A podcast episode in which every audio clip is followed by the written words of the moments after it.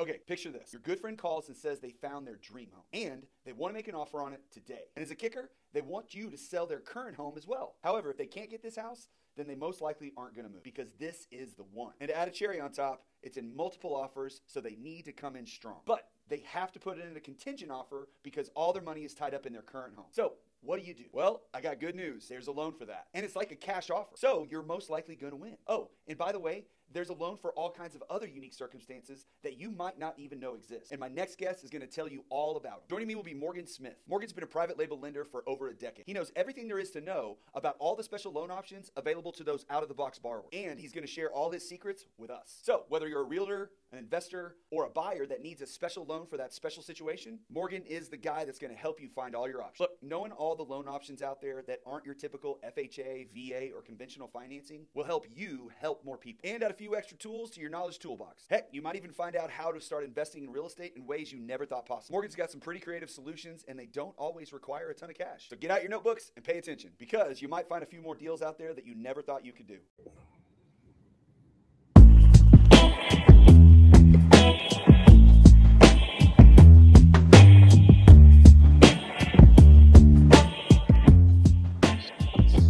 Hello, hello out there to all you real estate survivors. So, I got a question for you.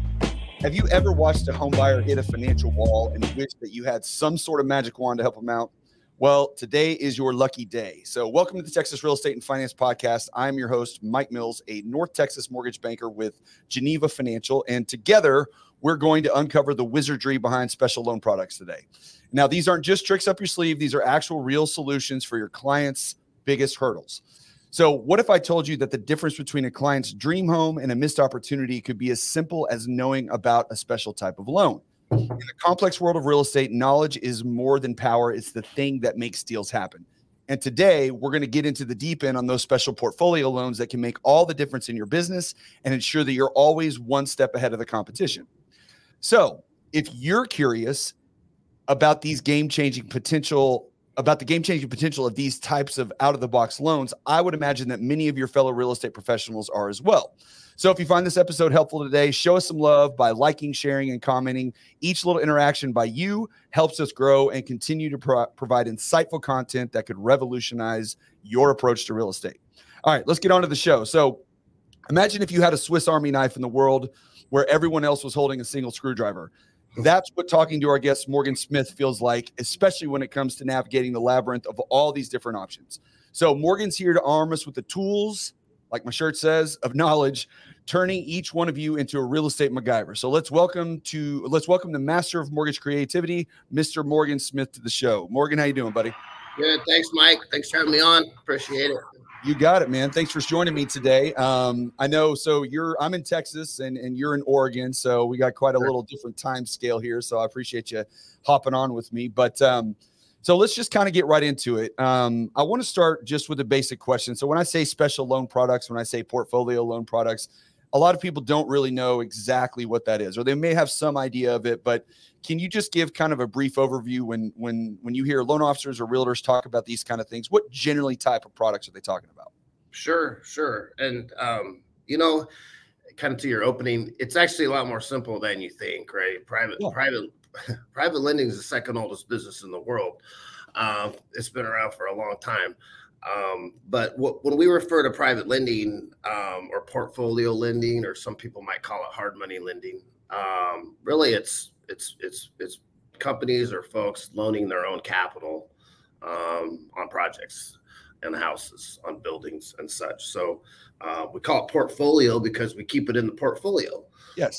Um, as opposed to, as you know, Mike being a mortgage professional, I mean, the majority of the mortgages that are originated today are packaged up, securitized, and sold on Wall Street, or yep. sold to Fannie Mae, securitized with Fannie Mae, Freddie Mac, VA, FHA, all that stuff. So um, those mortgages are gone and they're set to a certain criteria, and the and the reason that they get purchased is because people know what they're buying when they buy them because they have to meet certain guidelines, right? Well, portfolio lending is different. Portfolio lending is your it's kind of as simple as you're loaning your own money. Would you make a transaction? Would you be willing right. to invest in a transaction? So it's true, it's true mortgage investment, I would say. And so we call it portfolio because it stays in the portfolio. Um, we prefer that term uh, like I said, a lot of people refer to this business as hard money business, and yep. That's because you know they say the loans are hard to get and they're hard to get out of sometimes. Um, or Is that where that came from? I didn't even know that. That's that's where that kind of originated from. A little tough, rough around the edges. Um, you know, there, there was the guy the guy Joe at the corner store you go down and you borrow money from it. It kind of developed kind of out of loan sharking, right? That's that's kind of a little bit of, of the history. But um so if we don't pay you, Morgan, are you coming to break my kneecaps? That that's right. And I got Vinny. Vinny comes over and pays you a visit first. But um, I mean, I just but that's there's a little bit of that in its history. So sure. um, we try to differentiate ourselves from that group. But um, but more specifically, you know, we're in the business of loaning money and we're, we're in the business of getting our money back. And um, a lot of people think like, oh, it must be great to foreclose and take houses back and do all this stuff. You know, it's really not. It's really a pain in the ass. And so, really, what we want to do is we want to develop strategic relationships with borrowers and help them and become a financing partner of them. That's really how we look at it, so that they can be successful and then pay us back, so that they can they can do it again. Um, well, I guess you probably get a lot of repeat clients too, because once somebody goes through the process, they kind of and have a mode, especially when it comes to investors, like they use you on a regular basis because you have that relationship and you're more willing to to do the lending in that in that regard that, too. That's right, and that's how we look at it, Mike. I mean, we've got, as you know, we've got one product that kind of caters to the owner occupant market, which is our signature uh, bridge loan that we call a transition loan, which we can talk about in a second, but besides that, um, our loans are business purpose primarily. So we're loaning to builders, investors, realtors, sometimes contractors, um, not on primary residence, but on deals. Right. And so, um, you know, I've, I've had this conversation many times with with investors. People say, "Well, isn't isn't private money or or hard money more expensive?" I go, yeah, I mean, it depends on what you're going to compare it to, right? So is it more expensive than traditional agency or FHA money? Yeah, it is. Is it more expensive than a partnership? I don't know. So, you know, Mike, you find a house and do you want to buy in North Texas and you call me up and you say, I need a couple hundred grand to buy this house. I think we can flip it and make 75,000 really quick. And I say, all right. And so I put up 200 grand and you go buy the house. I mean, what would be fair for me to ask you in return for that? Yeah. Yeah. Right. I think Especially it'd be pretty fair for me to ask you for half the profits. yeah. Right. That'd be a good yeah. deal. Like, okay, yeah. man, I'll put up the money, you do the work, half the profits. Well, what's the what's the interest rate on that? Yeah. It's off the charts, right? Or you know what, man? Uh, okay, I'll lend you the money.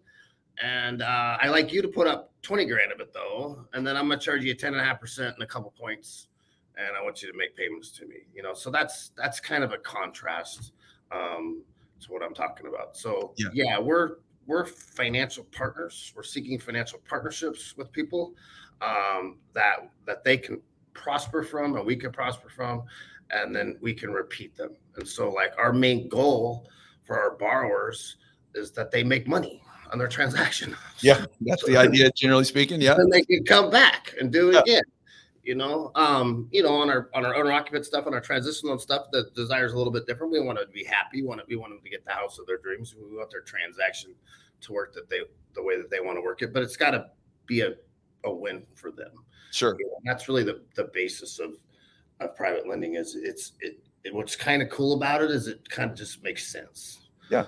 Um and if it's if it makes sense then we'll probably do it. And if it doesn't make sense we won't do it. Even though there's traditional loans that really don't make sense sometimes, right? But yeah, well, especially these days, there's a, there's quite a few of those that are happening. It seems like, but so so it kind of depends on the scenario for the most part, is what you're saying more or less. And every every scenario is going to be a little bit different.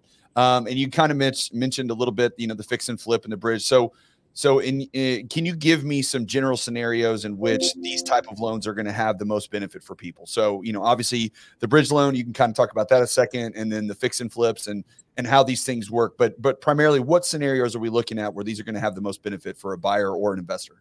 Absolutely, and I, I would start with there's a common theme in most private money lending, portfolio lending, um, in what we look for above all we look at everything. We still look at the three C's like you do credit, yep. capacity, collateral. Um, but we really, really look at collateral. And so if there's a common theme in, in private lending, it's it's it's that we don't loan over a certain percentage of the asset Right. And that number is typically 60, 65%. Because at the end of the day, our goal in private lending, number one, is to get our money back. Yes. A number one. And so any private loan that you look at, for the most part, that's going to be a feature that is going to come up every single time. So there is no 95% private money loans out there. That doesn't work. That's like, that's, right. that's a, they're not, they don't exist. They don't exist. Yeah. They don't exist because what a, what a private money lender wants to do is hedge his bets. And what he, he, he wants to make sure that if the transaction doesn't go the way that it, that it's supposed to, he's got a really good chance, he or she has a really good chance of recapturing their money um, in, in, the event that they have to foreclose and, and, take over the asset. It's really that simple. Right. Um, our, our particular loans are kind of broke up into a, uh, three different categories. So um, we've got a we've got a transition bridge loan, okay. um, and uh, that's a loan in which this is kind of a cool story. This loan came out um, during COVID. We dreamed up this loan because if you remember how crazy the housing market was in COVID, um, and so all these people they wanted to buy a new house. Yep. Um, but first of all, they had to sell their old house. But they were so scared that when they sold their old house, they wouldn't be able to find a new house. They'd be homeless. That the whole market was kind of like freaking out. Yes. Right. And so yes and so we were brainstorming one day and said, well, what if we had a product where someone could buy their house before they sold their other one? That'd be cool. And um, and then they could move over and get settled and then go back and get the other house all dialed in, list it, sell it, pay us back. And so and that's exactly what our transition loan does is we take a we take a loan position or a lien position on the house that a, a client is buying and we take lien position on the house that they're leaving, and we put those together, and it allows them um, to basically close on their transaction before they sell their other one. So it's kind of a reverse. Okay. Um, that's our probably most popular product, um, especially a, a, around the real estate community, because almost everyone can benefit from that, right? Um, and it, it, it solves a lot of problems. It removes the contingent offer. Nobody likes the contingent offer buyers don't like them, sellers don't like them, realtors hate them.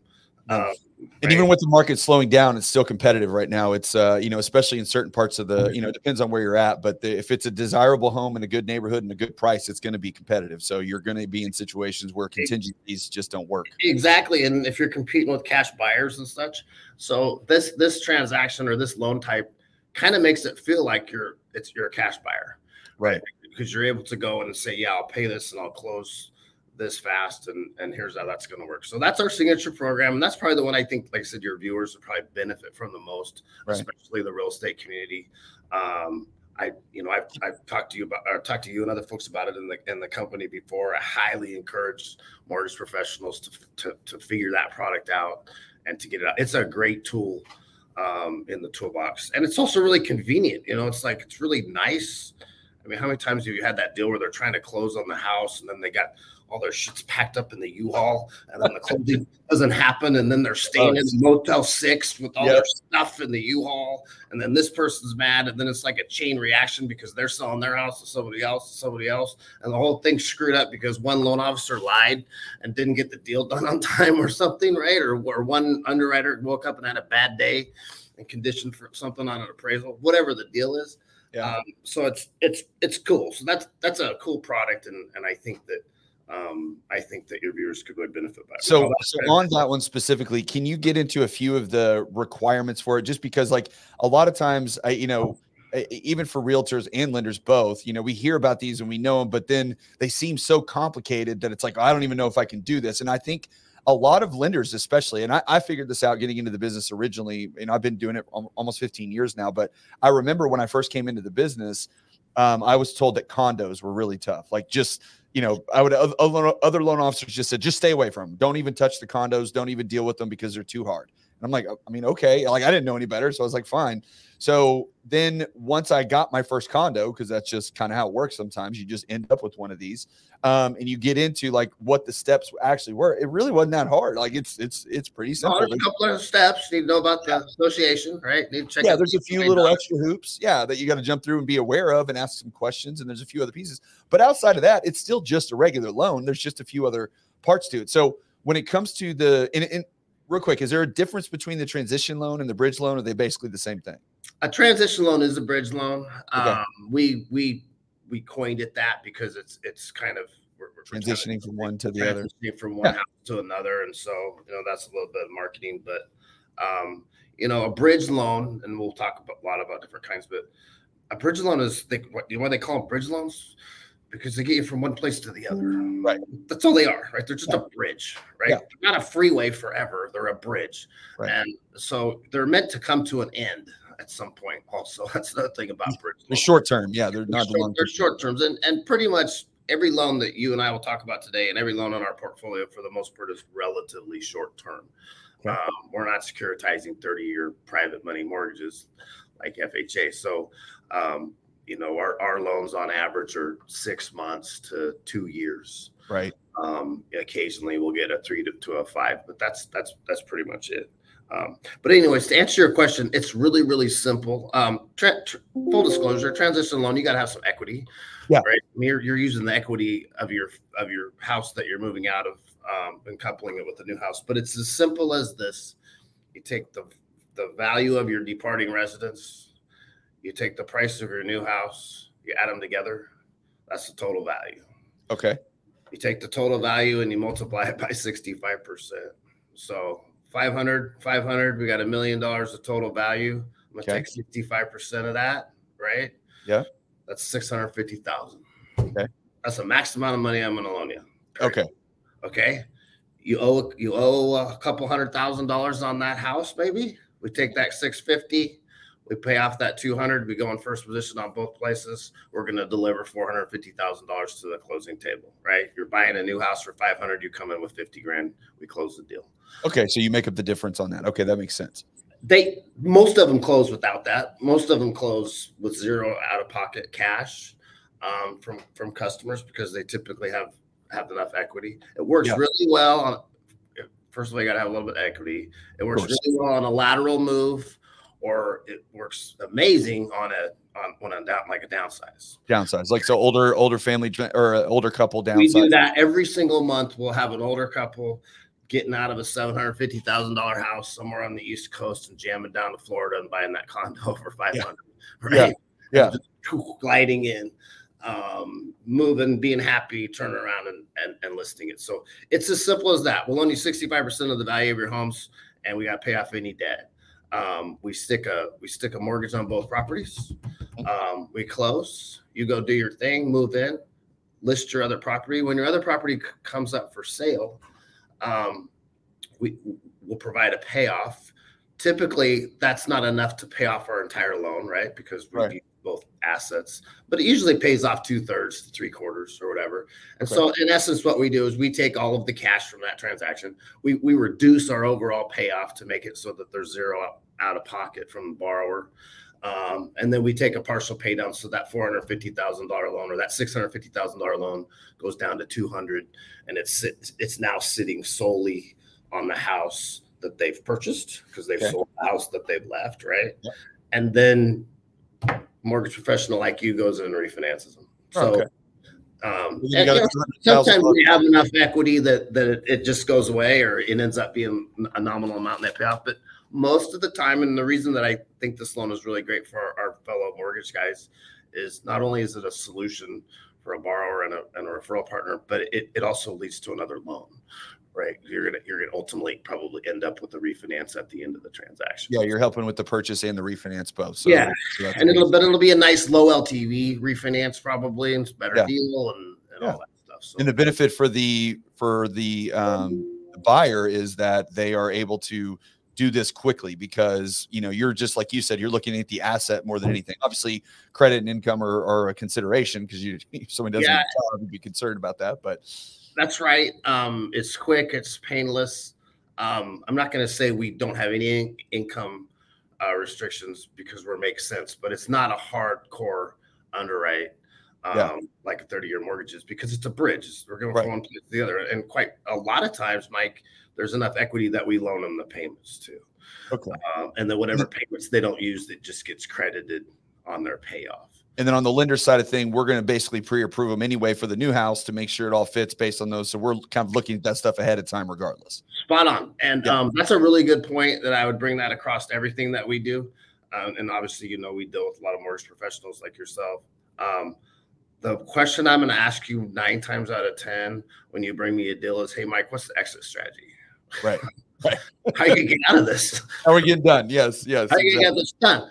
Oh, well, yeah. the exit strategy is going to fix up the house and sell it. All right, cool. Okay. Um, the exit strategy is at six months, he's going to have two years of self employed tax returns done, and I'm going to get him approved with Sally, the underwriter, but you told me I couldn't do it until there was two years. Okay, cool. That's a good one. Okay, so that's another thing that can actually make a lot of sense too. If you have somebody that is needing to do something and they need that bridge between when we can actually qualify them because I didn't even think about that. That's when right. you have a person that has self-employed income or they've started a new career or something like that or they're maybe they've gone from a W2 to a commission employee or something along those lines and you need that extra 6 months of time before you can get them there, then right. sometimes you can make that work. That's right. And like I said, primarily we're dealing with with with investment properties, but that comes up all the time in investment properties too. Sure. I mean, getting a Fannie Freddie 30 year non-owner mortgage isn't that easy yeah. right? Especially for for self-employed guys. And so um yeah we're we we solve that problem a lot in a lot of different ways. We solve that problem with income sometimes like you just said. Mm-hmm. we solve that problem with seasoning whether that's seasoning of assets or you know or seasoning of down payments or seasoning assets whatever like you, you call me up and you say hey i got this this investor wants to pay you know three hundred thousand dollars for this house. He's got one hundred fifty grand, but you know he, he he got it from his brother yesterday, and there's no it's not seasoned. I don't care. Right. I don't care. Yeah, right. yeah, you're fine. You got the money. You have the money. You have the money. Is it real, is it real money? Yes. well, if the title company takes it, that works for me.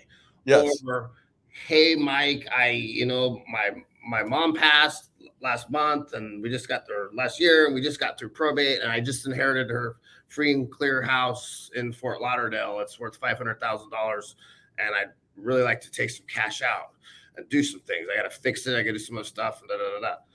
Well, okay, but it's a traditional loan, right? He's probably going to have to season that for a while. He's probably going to have to own it for a certain amount of time before he can do cash out. Well, we'll just loan it to him the next day. So, um, because this makes sense for us, right? Right. It, it makes sense because it's not risky it, it makes sense. And so that's that's what we try to do. We try to make sense. Um, so what kind of cost on a on a and I know it's going to vary depending on the size of the loan, so you can speak in percentages or whatever it is. But what kind of cost would a buyer be looking to incur on doing the bridge loan versus well, yeah, I mean because there is no option otherwise. So so what would they be looking to incur in that situation, generally speaking? Generally speaking, um, you're going to pay a rate in the high eights to high nines right now because right now rates are in the sevens. So yeah. Right. So compare comparatively, you know, it's that's not that bad. another discussion, but um, and I'll go off on a tangent, but like when you were selling three percent 30 year fixes, yeah, I was selling nine and a half percent fix and flips and bridge. Oh wow. Okay.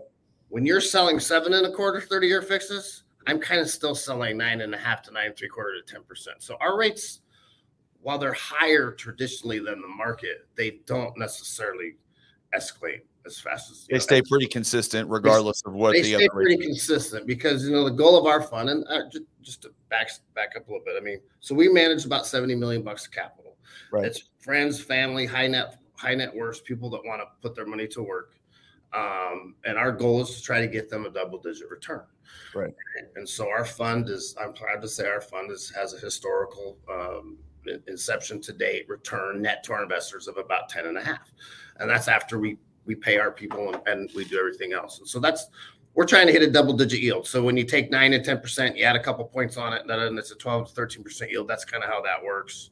Yeah. Um, and then you know after management fees and such, that's what our investors get. But going back to the question, you know you're going to be in the high eights to nines, and you're going to pay anywhere from a point and a half to three points on the transaction, depending what the mortgage professional's doing.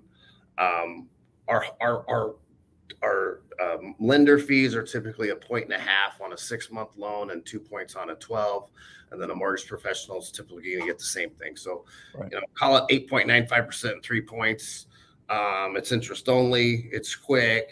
The money doesn't usually come out of your pocket. It's you know it's, it's a refinance it's finance Um, so yeah, It's just added to the loan most most of the time when well, you're when you're throwing your title fees and all that stuff, I think it's realistic to say you're going to pay four and a half percent to Yeah. execute that transaction. Um, so it's not free, obviously. Right. It's, there's convenience. Yeah. I mean, there's a, there's a need for it. So I mean, there, nothing nothing's free. Well, and even even on the rate, you know, and this is something I run into a Rates lot. relevant, right? Because you have it for 60 days. Yeah, that's my point. Is yeah, it's the rate's not a problem because you know you always have to. I always have to explain to people like rates are functions of time. They're not functions of money.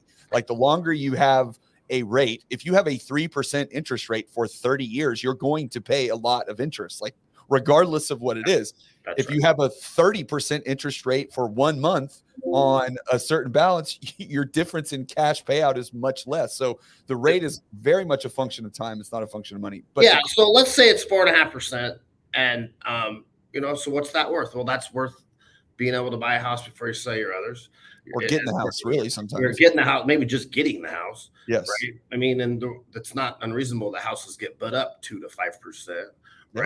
I, I like to make the case. Obviously, I can't prove it statistically, but I like to make the case that when you come in armed with a product like this and you're making a cash like offer, you're going to get a better deal.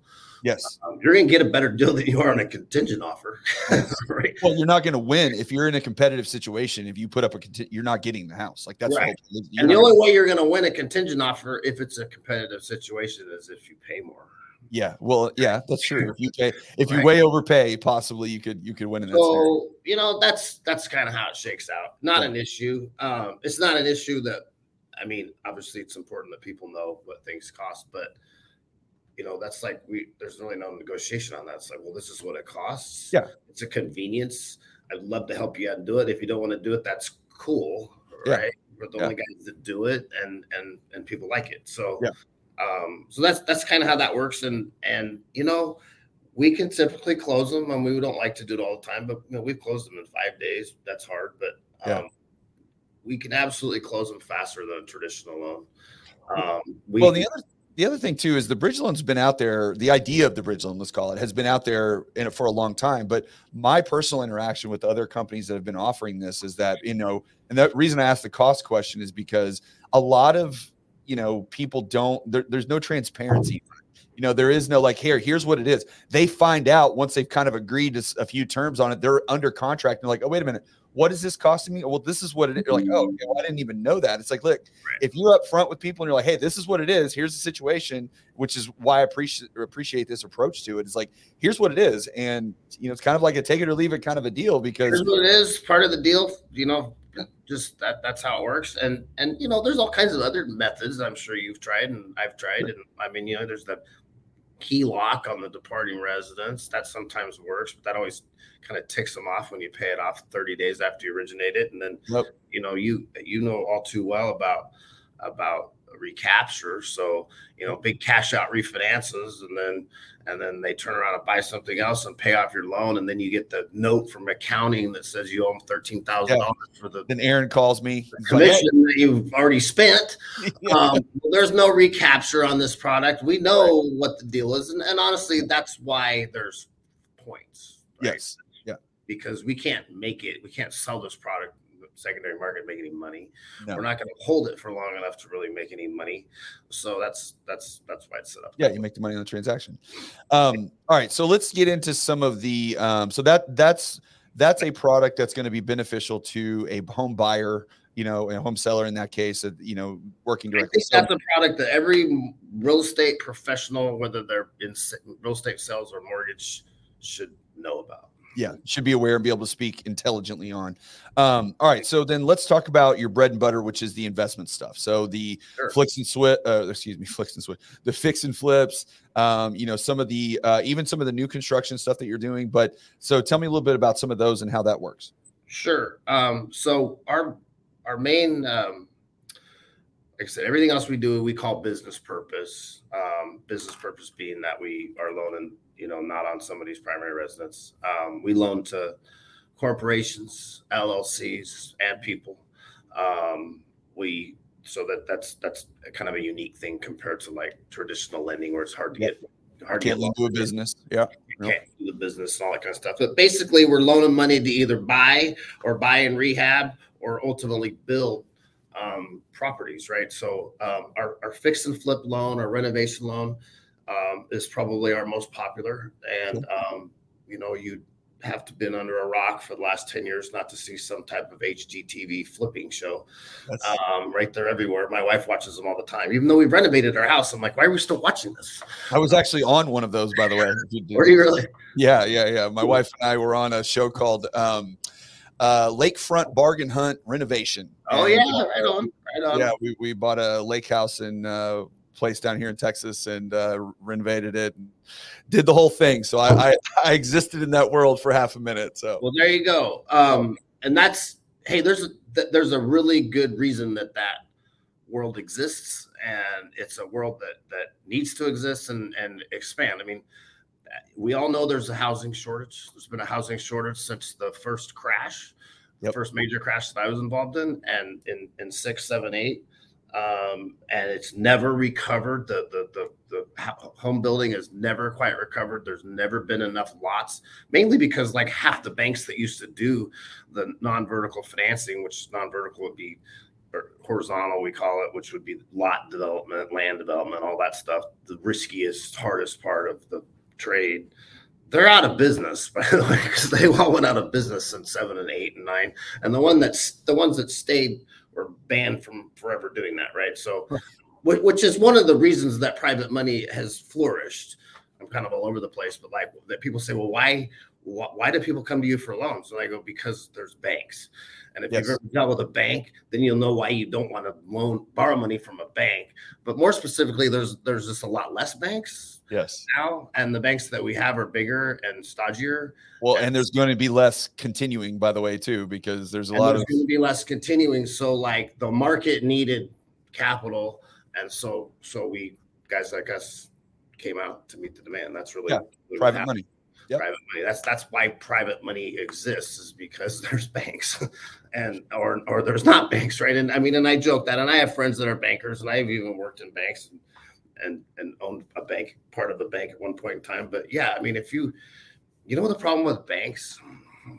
Uh, where do you want to start? I don't know if we have enough time. Well, it's really simple. They're run by bankers. Yes, yes, yes. I mean, that's that's, the like- problem. that's that's the problem, right? That's the problem with banks. Um, anyways, fix and flip, fix and flip. So the the nation has a shortage of, of housing. There's a ton of houses that were built in the 30s, 40s, 50s, 60s, 70s, 80s that are dated, that need that are in good neighborhoods or coming neighborhoods, and they need renovation. Because let's face it, when when new home buyers come in, especially the younger ones, they don't have any perspective.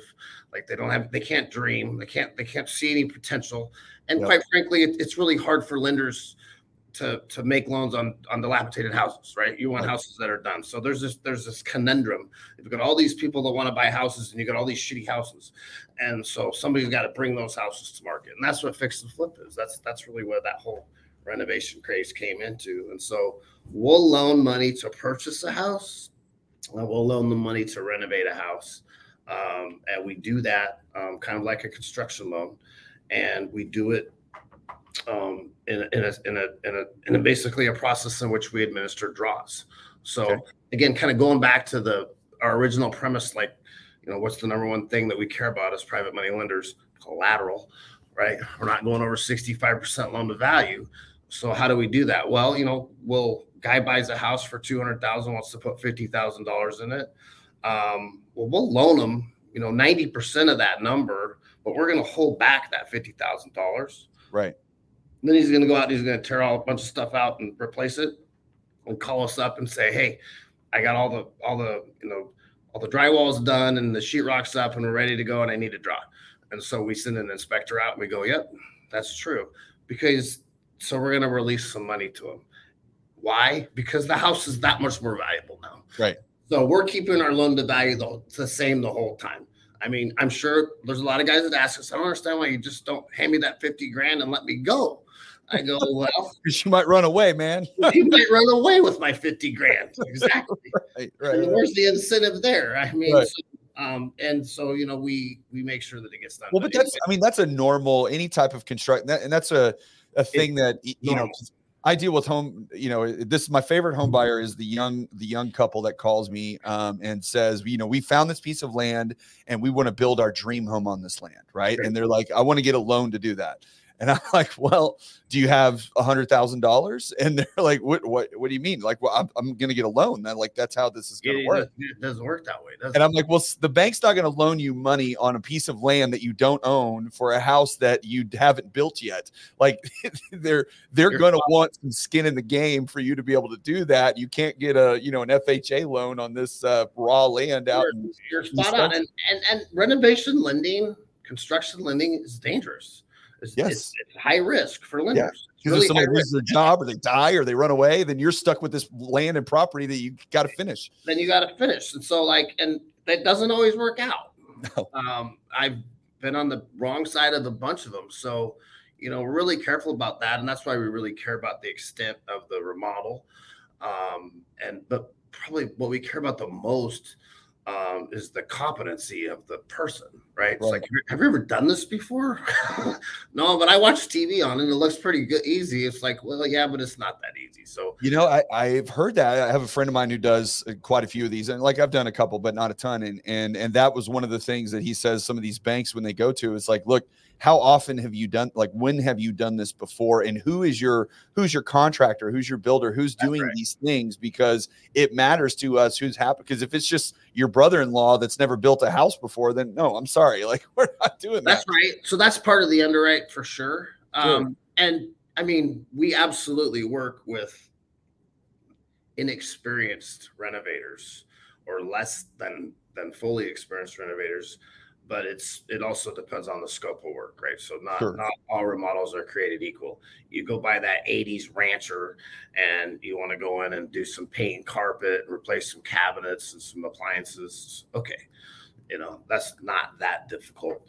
Right. Um, you go buy that 1918 house in the inner part of Boston, and you're going to try to go up and, and put a second story on it or whatever, take out a bunch. That's the different story, right? So not every deal is is the same for sure, but but basically, kind of going back to the the premise, we will loan money to purchase and renovate a house, and we'll manage that process um, through with the client. And while we call it fix and flip, um, it also can be fix and hold, right? A lot of them are fix and hold as well. So a lot of investors are going in and they're performing it like they were going to sell it, but they're then they turn around and they they rent it. They rent it out, then they'll do like temporary or permanent financing, and then whatever. they bring in their permanent financing. Yeah. Right. So again, as a as a mortgage professional, um, fellow mortgage professional, a chance to get a couple loans. Yeah. Yeah. And and what we care about, like we, we always talk about LTV. So in this case, again, we're back at that 65% number where we're going to loan you no more than 65% of what this property is worth when it's done.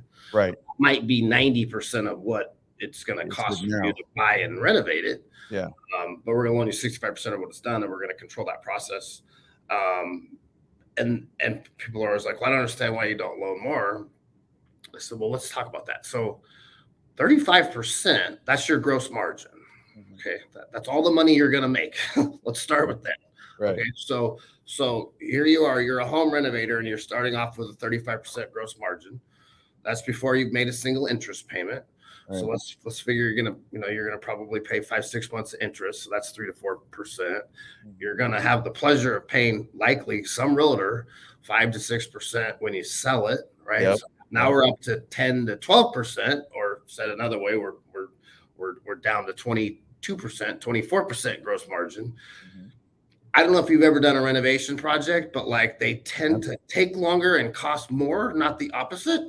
Absolutely. It's my I've done I've done 3 of them and every single time and mostly it's cuz I get my wife involved. She's like, "We should do it this way." I'm like, "Ah, oh, it's a lot of money." Scope creep, project creep, whatever. So yep. chances are you've underestimated.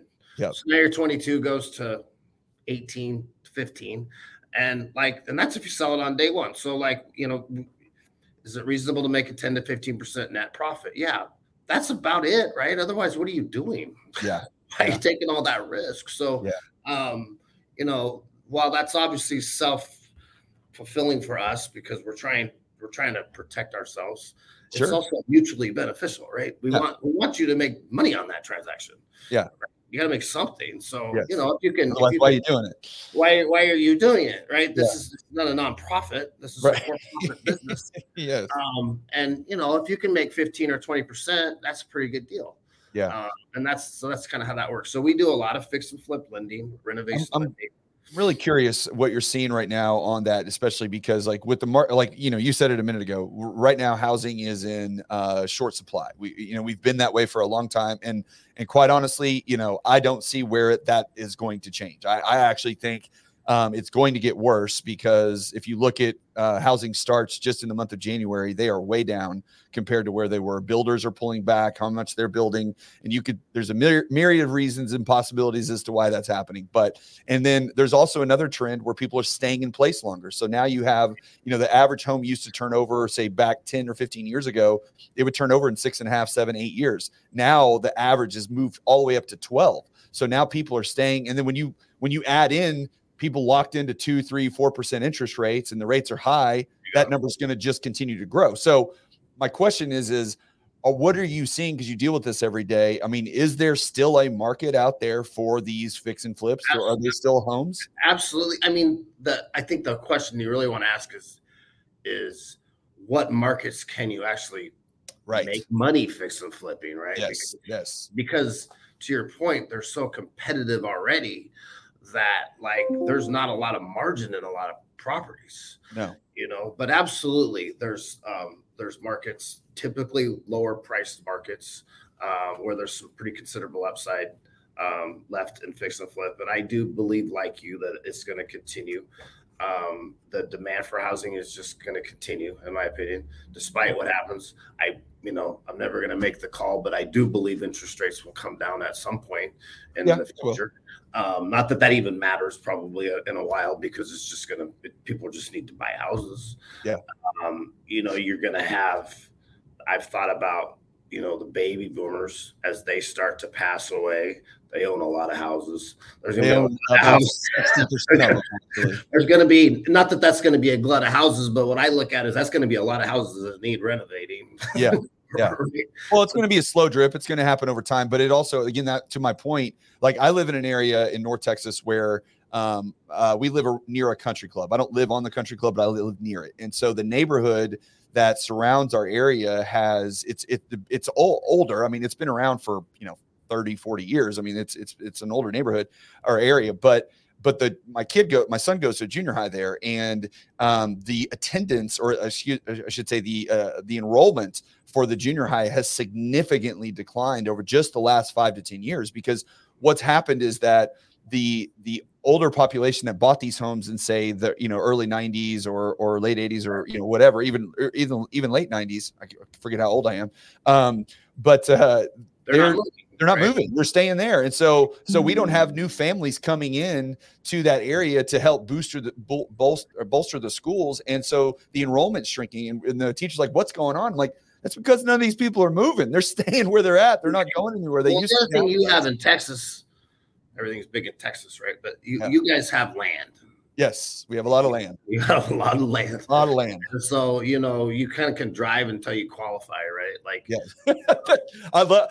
Okay, I'm using that. I'm, I'm gonna I'm gonna use that in one of my videos. Drive until you qualify. I that love came that. that came from when I used to have an office in Dallas, you know, and then you and then and then Plano and then Frisco and then you just drive north until you qualify.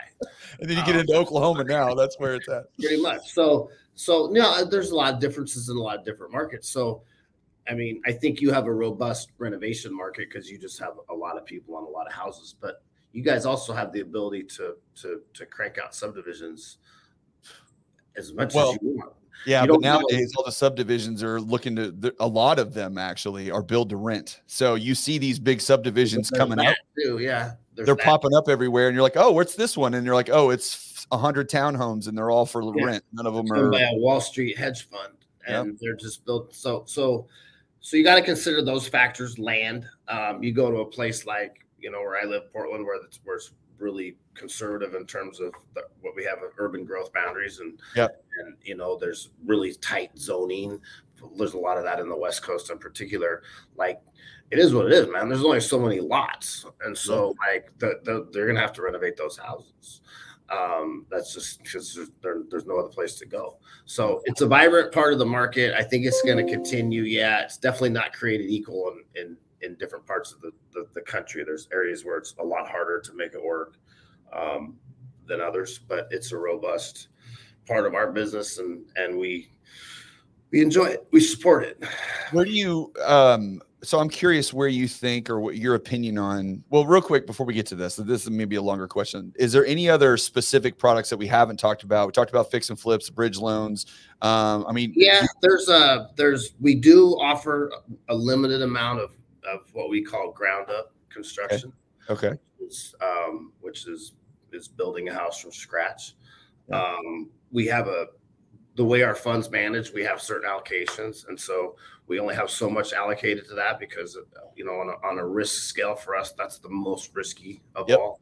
Makes and sense. so to to be you know to be smart about how we manage our funds, we only have so much, and so there's it's always sold out.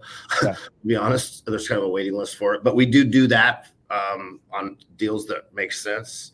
Mm-hmm. Um, and you know, if we have 190 loans in our portfolio today, we have maybe nine or 10 that are ground up construction loans. So, um, but then lastly, what we do, which is which is kind of what we've been talking about the whole time, but I'll just kind of I'll kind of highlight it. I mean, we do a lot of investor bridge loans.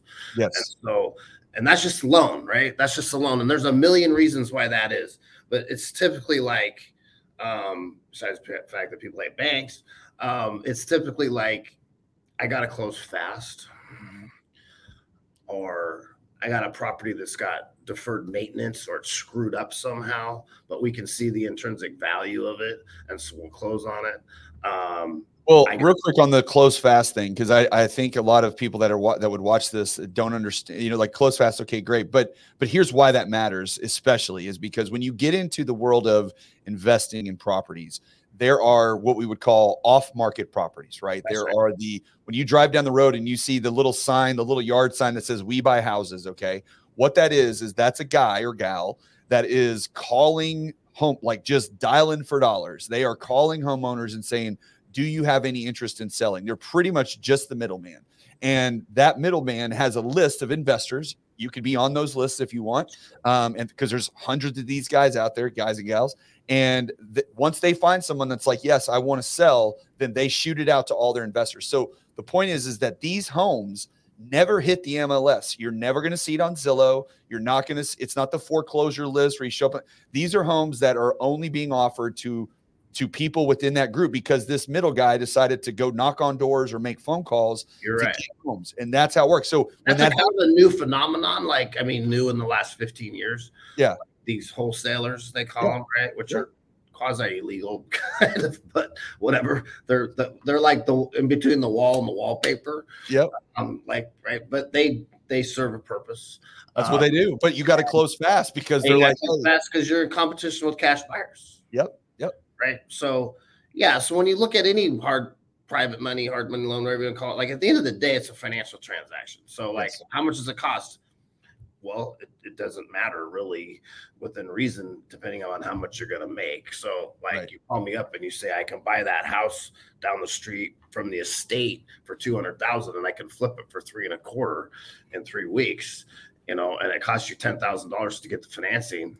Sounds good. Sign me up. You made 115 grand instead of 125. Yeah. Yeah. or you can make no grand or zero. Yeah. Zero, zero. grand.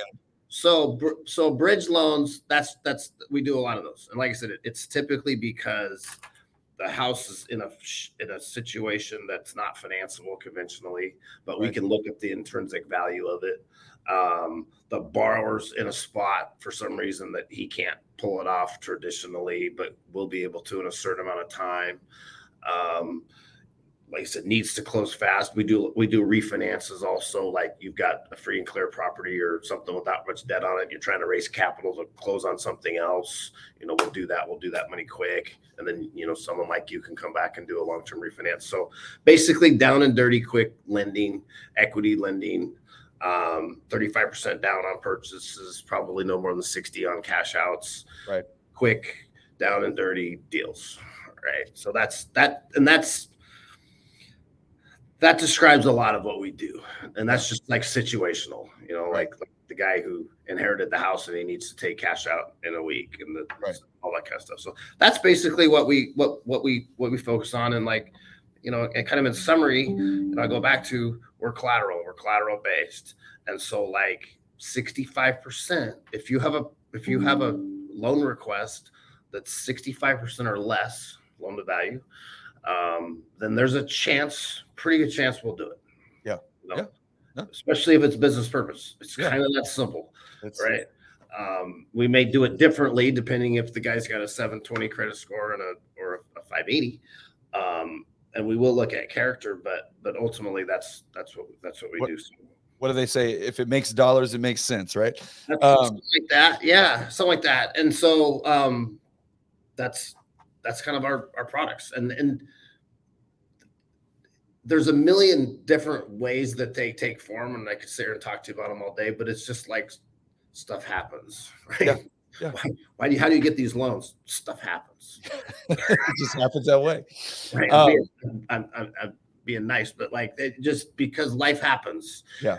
People need things, right? Well, you've been doing this for a long time. Um, you've been in and out in the world real estate, you know, lending other side uh, for for quite a while. So I'm curious. Just you know, you pay attention to what's happening out there. What do you? Where do you think? We're headed like as a real estate market in general. I always want people's opinion on this because we're going through so much turmoil right now between you know real estate commission lawsuits and interest rates being high and affordable housing crisis and builders pulling back and all this stuff. I mean, it's just you know, and and especially now, you know, in the last year, our our industry as a whole has just shrunk dramatically. You know, Yes. between realtors and lenders just getting out of the business because the money has dried up. So so where do you think things are going? What's what's what's Morgan's two cents on this market and where it's headed? Uh, you know, that's a good question. It's like asking me about interest rates. If I knew that question where interest rates are going, I wouldn't be Yeah. on this podcast, Yeah. right? I'd be, You don't have my, a crystal ball, but you know, I'd be in my condo somewhere in the Bahamas. But Yeah. um, my belief, I mean, I have a few beliefs. Like um, we touched about it about it earlier. I do believe there's an overall shortage of housing. Yep. Um, and there has been for some time.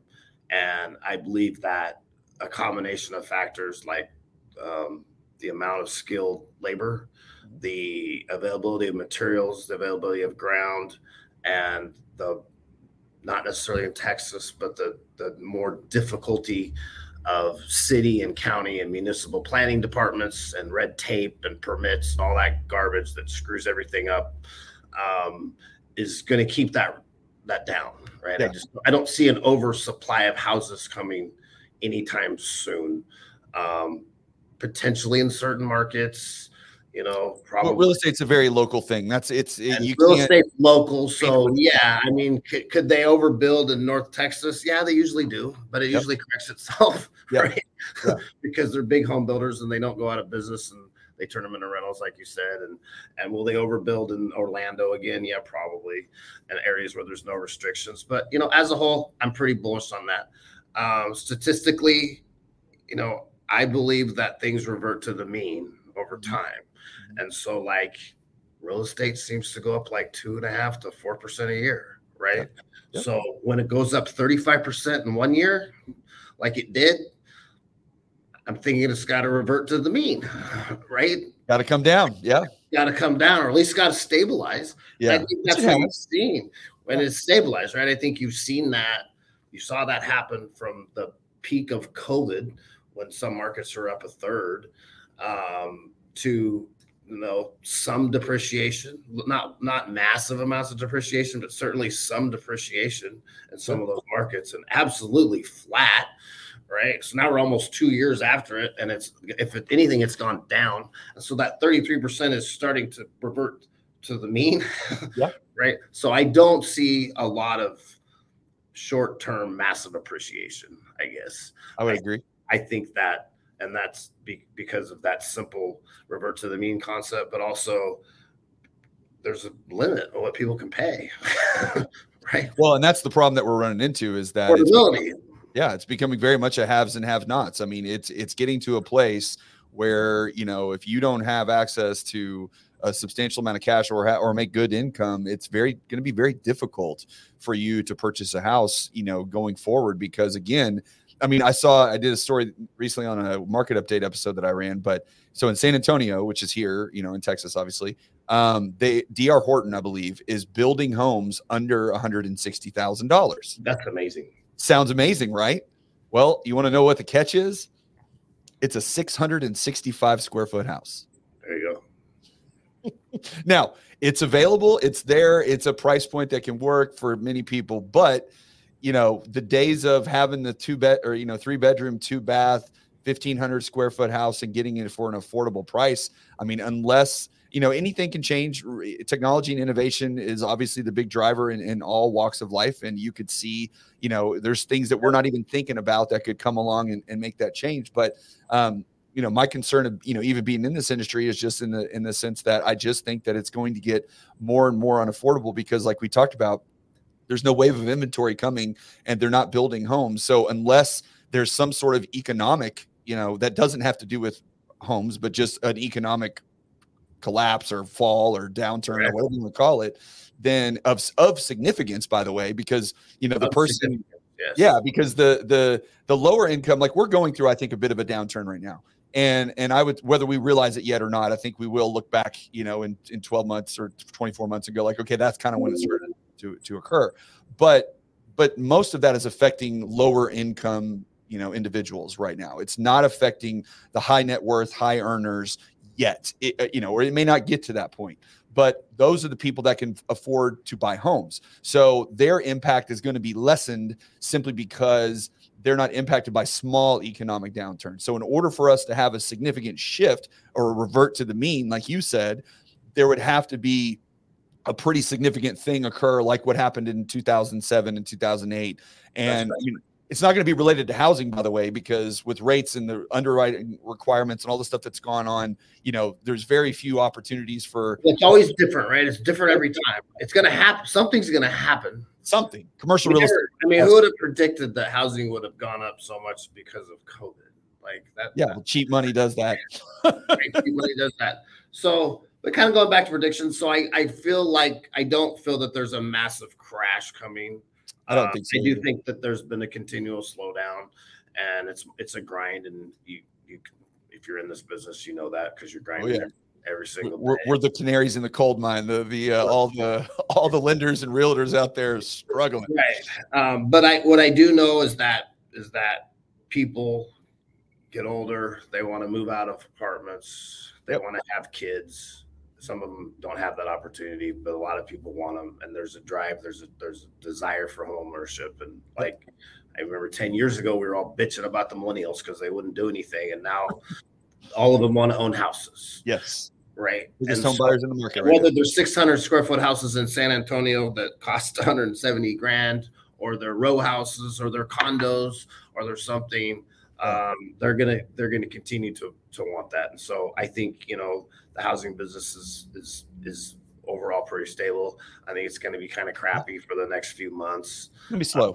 Yeah, slow, you know, not not devastating, but slow. Yep. Um, I do think we've had some more depreciation than people want to admit, but nobody's selling anyway, so it doesn't really matter. Yeah, how would you know if you're not selling? You have no idea. Yeah, No, right, exactly. So those are I'm, the unrealized losses that everybody's concerned about on Wall Street right now when it comes to, especially when it comes to commercial real estate. yeah, so I think it's kind of going sideways, and and um, yes, it'll absolutely be affected um, by interest rates at some point in time, and and I think it's not going to take much for the people to jump off the fence and start buying again.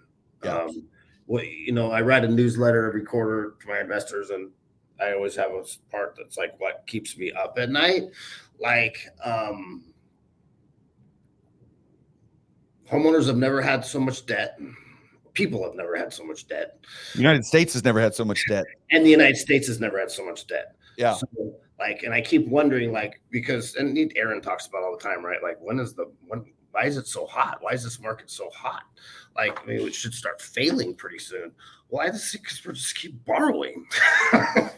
Right? We just keep borrowing got to feel like there's got to be a level, at a state level and at a personal level, and so that never ends well.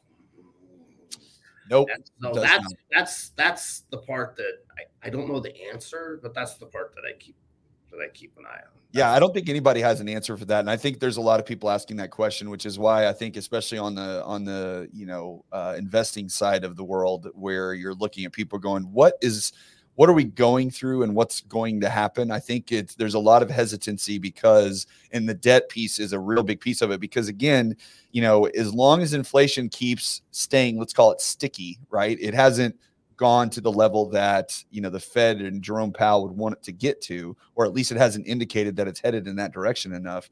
As long as that stays the course, then rates are not going to come down.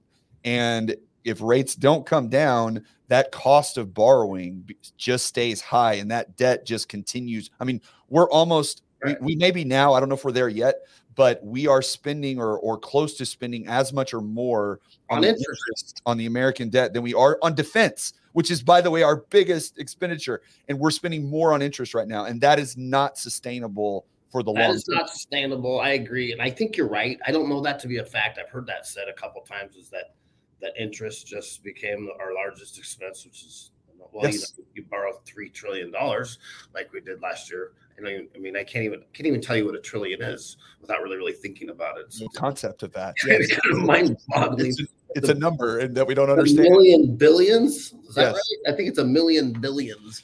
Yeah, um, that's a lot. That's a lot of money. that's so, a whole. It's that's got to have to put a tamper on it. So yeah, I mean, houses might go sideways for a while, but you know, I got in the mortgage business in 1993. I wrote my first 30 year fix and sold it to Fleet Mortgage at eight and a half percent. And that was the best rate you could get at the time by far. And I and I did it for my uncle because nobody was going to give me a shot except for him. And I took yeah. him from 11 and a half to eight and a half. Okay. So it's it's all perspective. Yeah. That's and, right. and then we went into the sevens and we thought that it was off the charts amazing. And back then, I mean, this is like almost pre-internet. I'm so old, but like we had a sandwich board that would stick out in front of our office. And like the day they went under seven to 6.875, that 6.875 was on that sandwich board. And we were, people were pulling over and playing it. And then I remember it went to 5.875. And then I remember when I went to 4.875. the problem is, is as that rate was going down, the home price was going up. So when you were selling 8% interest rates, it was on a $120,000 house or a $90,000 house. Right. Now we're selling nine, eight percent rates on a five hundred thousand dollar house. That's right. So it's all changed, right? But it's all kind of the same in a way too. So it's like, well, what was what was consistent about the pr- pricing of houses back then? It didn't go up very fast. It didn't go up very fast when it was eight, eight or nine percent. No. So it may not go up very fast for a while in no. this market, which is okay because then maybe wages will catch up, right? Maybe something will happen. Um, and and so there's the only thing I know is that it's got to change, right? So the only thing constant is change, and and so we'll never know exactly what it's going to be because this market's always it's, it's always interesting. But you know, I see a sideways market for a while. I see a grind for a while, um, but we're going to survive. This company will survive. You'll survive. I'll survive um, because the best people will, and then we'll come out of the other side of it, and all the amateurs will have gone back to to, or they will be out of it. They're half, most of them are already out of it. We're um, coaches now. Right. Or with no disrespect to Uber drivers or, or Uber yeah. guys or whatever, but that's where, you know, half the real estate community is what is doing that right now. And, yeah. and it'll, and we'll come out the other side. You know, I think that's what's going to happen. But again, it's like revert to the mean, but nothing that was so good can last forever. nope. nope. I mean, I, I, I kind of, rel- I want the days when it's just, okay. Yeah. Right. Just, Just steady. Yeah. steady. Yeah. Like, yeah, we don't need it to be a commute. we don't want it to be the ocean. It was fun to close 30 deals a month during COVID, but it was stressful. It sucks to close three deals a month. You know, I kind of like when it's normal. So I'm, I'm yes. yearning for those days to come. Yeah, back. just a little bit of balance is not a bad thing, but balance would be cool. So, um, but whatever the case is, you know, we, we get up every day and we look at our opportunities like you do, and um, and and we we try to help people out. Right. And if you if you do a good job and you help people out, love your borrowers and and love your partners and do the right thing, then the good the good people survive and and that's that's how it works, right? Well, and that was the point of today was just to, you know, learn how to help more people by learning because the more you understand about different products that are available and the stuff that's out there and you don't just stick your head in the hole and stick with the basics, then you're going to be able to help more people. And these days, with the market being as tight as it is, the more you understand about all the options available to folks, the more people you're going to be able to help and the more deals you're going to be able to close and you're going to be able to survive. And that's what we're all trying to do. Yep. Absolutely. So um, I will say this kind of in close, Mike, you know, I'm, a, I'm more of a wholesale lender. So I work with mortgage professionals like you. Yep. So um, to any any people that are listening that want to act, access these products, you talk to Mike. Mike Mike represents our products. Right. That's that's how that works. He's my partner. We're on the back side. He's on the front side and and we depend on on those relationships for our survival and and that's that's how our partnerships work so we'd love to help any anybody out there um, with any of our products and i would encourage them to reach out to you well, thank you very much, Morgan. I appreciate that. Well, thanks for coming on with me today and uh, dropping some knowledge on us. I really appreciate it. Um, you know, there's a ton of opportunity out there. Sometimes you just got to look in unusual places that you haven't been looking for a long time. And so now, now's that opportunity. It's a little bit slower. Now you got to expand your book of knowledge a little bit, which is what I mainly reason I wanted to have you on here today. So I wanted to learn a little bit. So I really appreciate your time and uh, you know, and, and for hopping on with us today. So thank you for everybody that stuck around to the end. Um, I'll be back on Tuesday with another market update, and uh, we will actually next week we're going to stick on our little products uh, um, theme, and we're going to be talking about reverse mortgages. So um, there's a whole other world of reverse mortgages that I don't think a lot of people are aware of um, especially as we're moving into the baby boomers starting to, you know, age out of home ownership and what their options are going to be. There's an entirely untapped market that you probably aren't aware of that you could take advantage of. So we're going to go into that a little bit next week um, and then uh, see where that goes. So thanks again, Morgan. Appreciate it. And uh, we'll see everybody next week. Thanks, Mike. Yes, sir.